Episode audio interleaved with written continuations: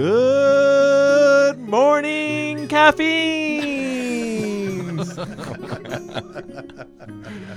uh, welcome to Coffee Break.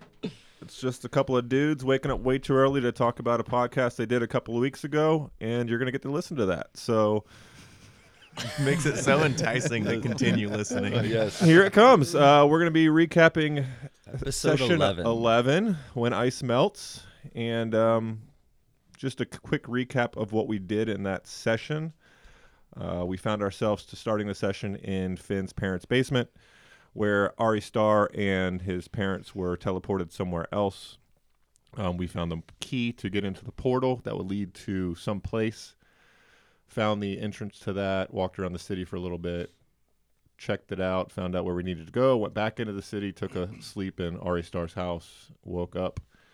Next morning, um, went and traded some rubies for some diamonds. Got a couple, got um, some leather armor for Iceberg, which was really helpful for the, what was coming up next. And then, um, Money well spent. yeah, yeah, yeah. And then we uh, snuck up to the portal in the middle of the day, or we, we waited till nighttime. I can't remember exactly on that detail, but um, and a portal.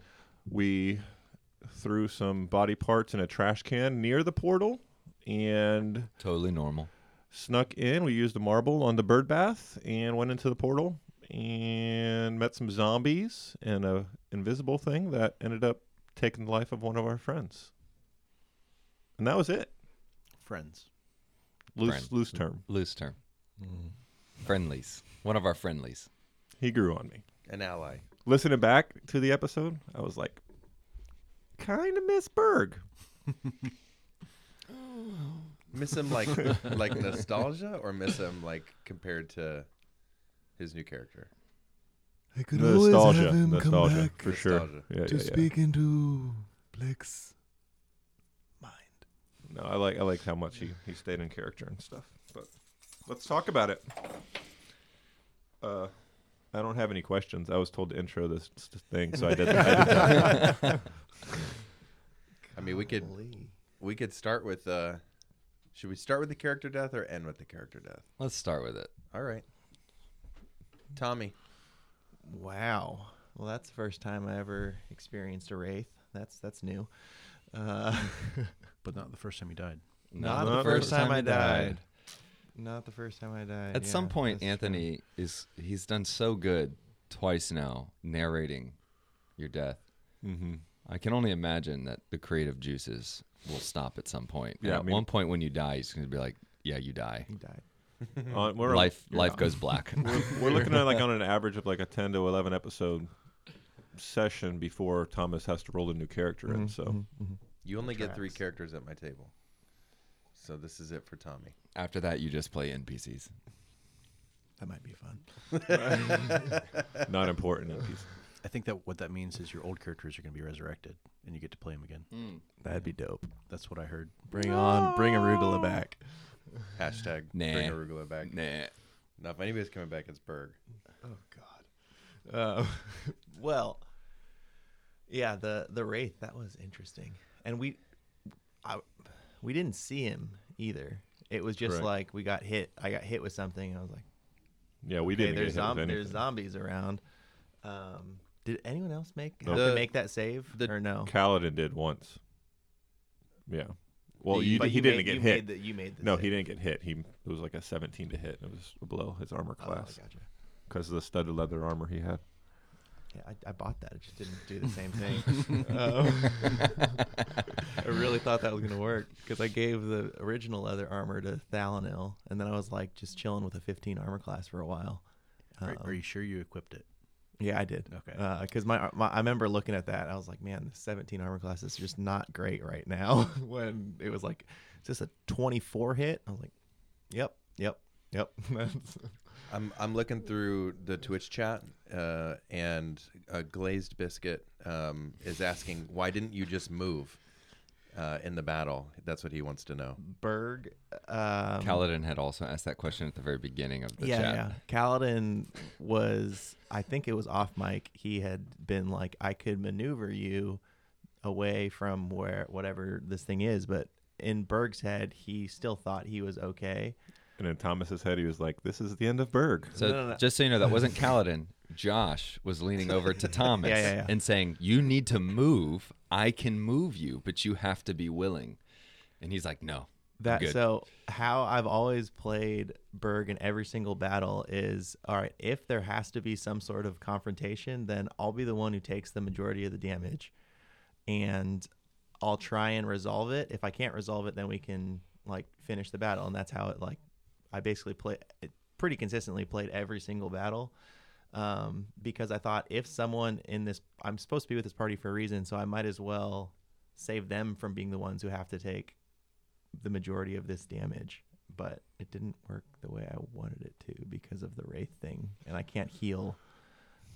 It did. You took all the damage. We I were could- fine. I Yeah, could, you- yeah, it's a totally, success. totally. You continued. I, we appreciate The- that. But, like, a sacrifice if well that spent. wa- like if that wasn't a wraith, which is, I mean, maybe, who knows? Uh, then I could have just like you know third level cure wounds on myself, and I would have been fine. Then I could have wild shaped. Then I could have. There was a lot of things I could have done. Hindsight's twenty twenty, but Mhm. Iceberg stayed true to himself. yeah. Glazed Biscuit says thanks. Yeah, I for- think for elaborating. I think You're the welcome. I think the hardest part for It's, it's further up in the chat. I see. not necessarily the hardest part, but I think for me it was it was interesting to see like Berg, who we've actually come to like. Not I don't know if we actually liked him, but enjoyed his at in the party for me. But like you didn't necessarily like playing him out of like out of character. I know that. So when he dies, I'm like, oh shoot, Thomas just got what he's always wanted uh, uh, to get rid of this but you played him so true in game. Like you stayed true to who he was. You would say stuff that would like piss off everybody in the group just because that's what Berg would say. But then like out of context, you're like, I can't play this guy. He's not confrontational. He's not me. He's not me. It was so stretching for you Yeah. that it was almost like a relief once he finally died again. Finally died. Again, Finally died. he, he dropped like Such every a- single battle at He some did. point. He did. Yeah, no, that's that's true. Um, I think you could speak into that. I mean, I, I, this is what this is for is like to know. We don't sometimes enjoy the aspects of our characters we've created. yeah, so when with Aru, so pre-episode, I, when, how is that? How if someone wanted to listen to the pre-episode episodes, how they could just do that on our uh, Our Patreon. Patreon, yeah. Um, but my ep- my character before episode one, Arugula, uh, there was definitely character conflict between the party with that, and so I was trying to, and he was someone who was like, "Oh, steal from the rich, give to the poor," uh, just super chaotic in general, and his version of chaos was super good or okay i did a couple really good things now i'm going to do something really stupid or really evil. And that's what he thought of as neutral which may not a traditional neutral player but beside, besides the point i mm. was essentially trying to create berg as the opposite of that character to avoid avoid conflict which actually in game created some conflict So Arugula was exactly like you, Thomas as a person, for sure so and Berg was the opposite of Thomas. yes Okay. Yeah, yeah. That's I, I could I could elaborate if you want me to, but the I mean, and even the deaths hit me a little different. Like like Arugula's death actually like cried, which was not expected. Um, For any of us. yeah, uh, and then Berg's death, it was. I I think I'm like sad about it when I listen back to it, but not when when it happened. It was kind of more relief. I was like, oh, my max HP just went below zero. Oh crap! That, that no, yeah, this is Yeah, There's, there's no way If to. you when we, I listened back to it, Kampla and Reisky were trying to figure out, okay, what can we do to bring him back? Mhm. And me and you off mic are like, Yeah, that's it, he's he's dead." gone, he's dead. Yes, let's go, move on. And they're like, come back. All right, you can re- you can stabilize him, and you can do the stuff, and you can cast this and cast this, and then wait, that won't work. And then we went on a break, and that's when you like came to the realization, like, okay, you know, he's actually dead, dead. Yeah. Mhm. Yeah, that the listeners didn't get all of that because we cut a bit of it we, out. we cut a bit of it out.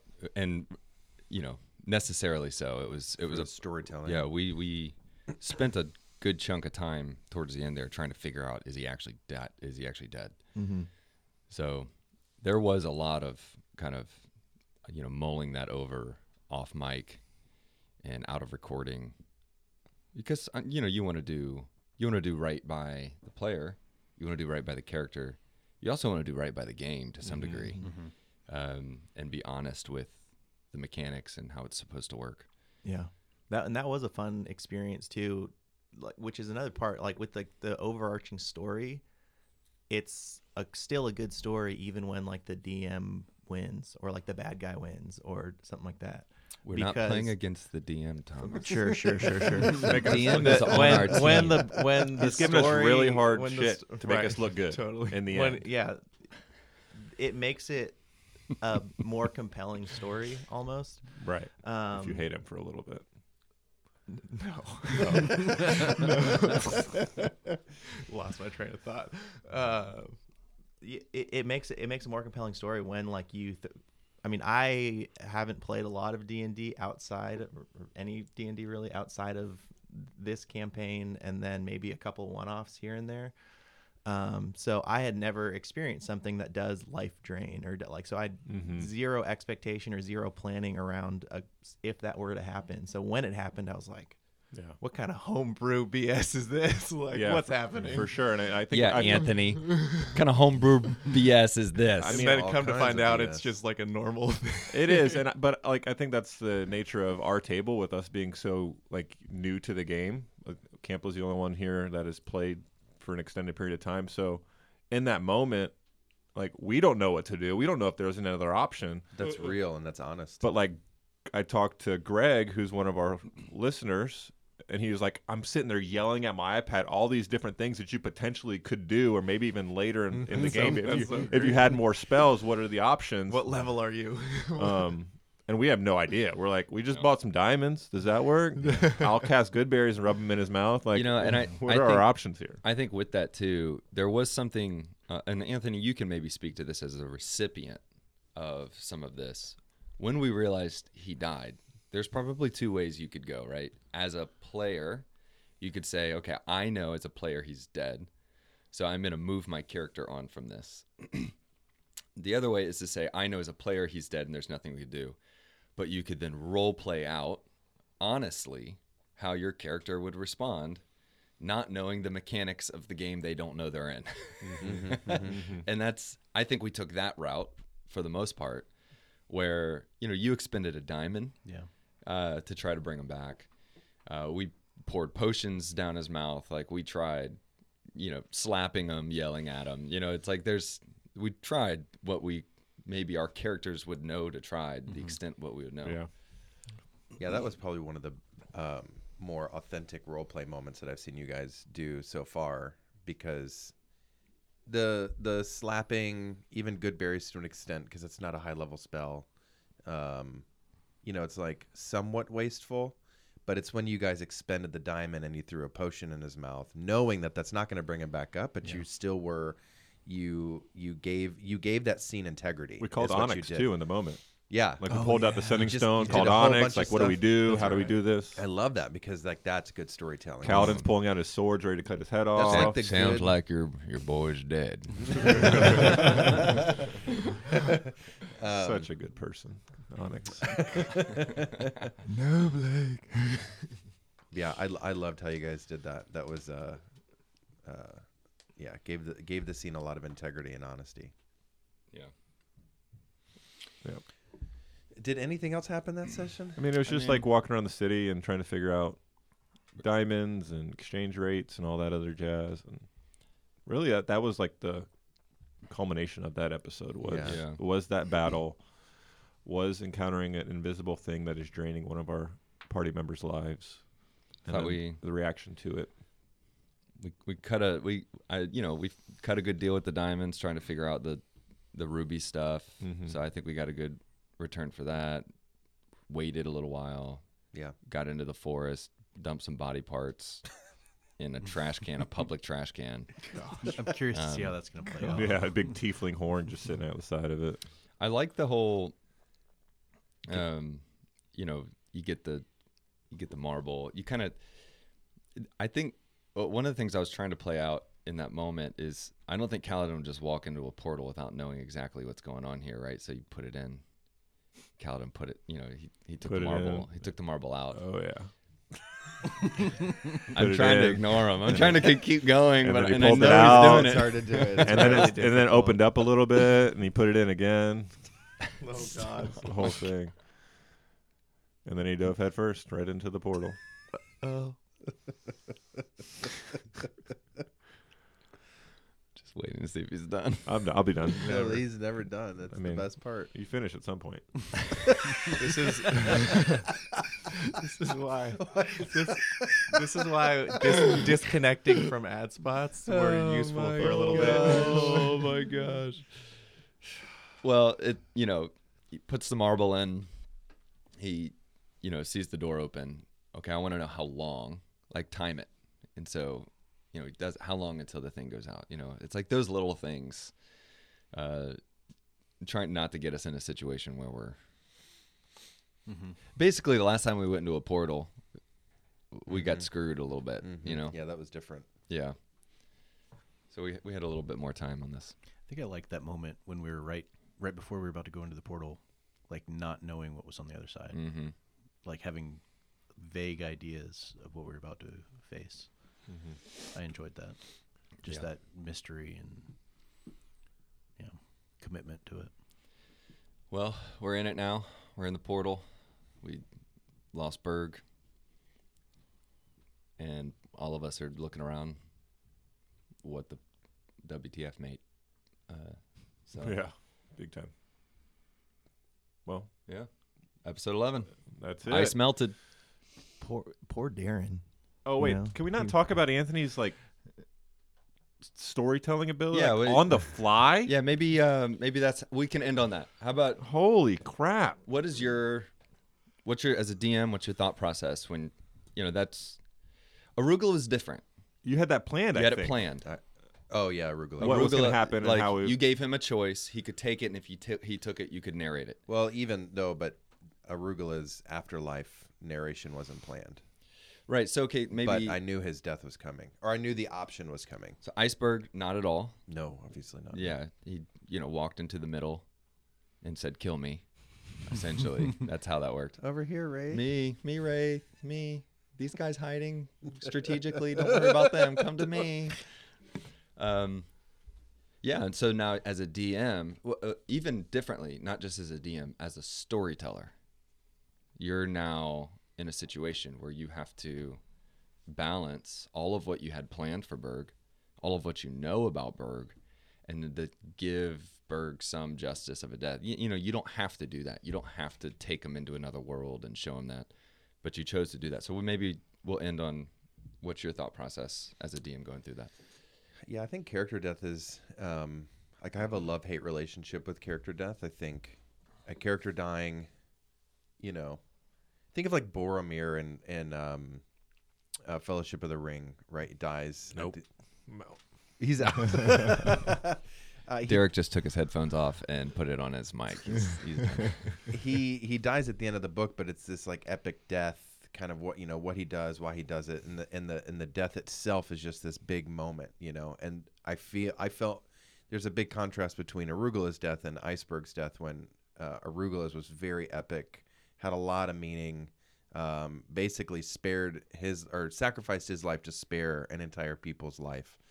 Um, so I like that from a storytelling. The thing I don't like about D and D is that characters die in a random battle, and I'm like, there's no, there's no meaning here. There's no, you know, it's it's just the, it it could just happen. You could die at any moment, you know, and so that was hard for me. Um, just I wanted that moment. If a character's gonna die, I want it to be like a really big, crazy moment. You know, big boss or something that like spurs up like you know oh, we're gonna get revenge on this person that just killed our friend or you know whatever and so that was hard and then yeah i guess the other part too is whenever uh, you guys are creating characters um, you know you guys write your backstory but i'm i'm writing you know future stuff for you i have plot hooks and uh, plans and and so I had stuff for Berg too. And so when you know Berg uh, went down, you know, a, a lot of those plans that I had to kind of get pushed to the side. What's interesting though, and we'll talk about this in the next couple coffee breaks. For anybody listening, we're actually way ahead. What what are we on? Like episode We just finished. We finished. just 15. finished 15. 15, and yeah, we're doing so- a coffee break for episode 11 right now. Yeah, so uh, we kind of know what's about to happen. There's a lot that comes up in the future episodes for arugula, um, Yeah. and so you guys start learning more and more about. So I, I think that was nice too. Like arugula dies, there's a lot of unanswered questions, but you guys find yourself at a place where arugula's past, um, you know, is relevant, and I'm I'm I'm that that storytelling isn't lost. So I'm kind of hoping, you know, that you guys find yourself at somewhere, someplace where I can still tell the the front story of Berg too. You know. Yeah, I uh, for those listening, if you want to have access, there is, I think, the last two or three episodes of our last season, um, which kind of leads up to the last encounter, and then Arugula's death, who you've heard that name before uh, throughout the session. Uh, you can hear that narrated, uh, much more low fidelity, but it's out there. I- Maybe on Patreon. It's not on our uh, podcast. It's on Patreon. And then It's free, right, on Patreon. Yeah. it's, it's free on Patreon, so you can go listen to it. And then obviously the episode zero is just us talking about it again, but that's a place you can go listen to if you just want to hear how the DM narrated that death too. That's there for you to listen to. Well, great. Uh, that's Coffee Break, episode 11 When Ice Melts. Until next time.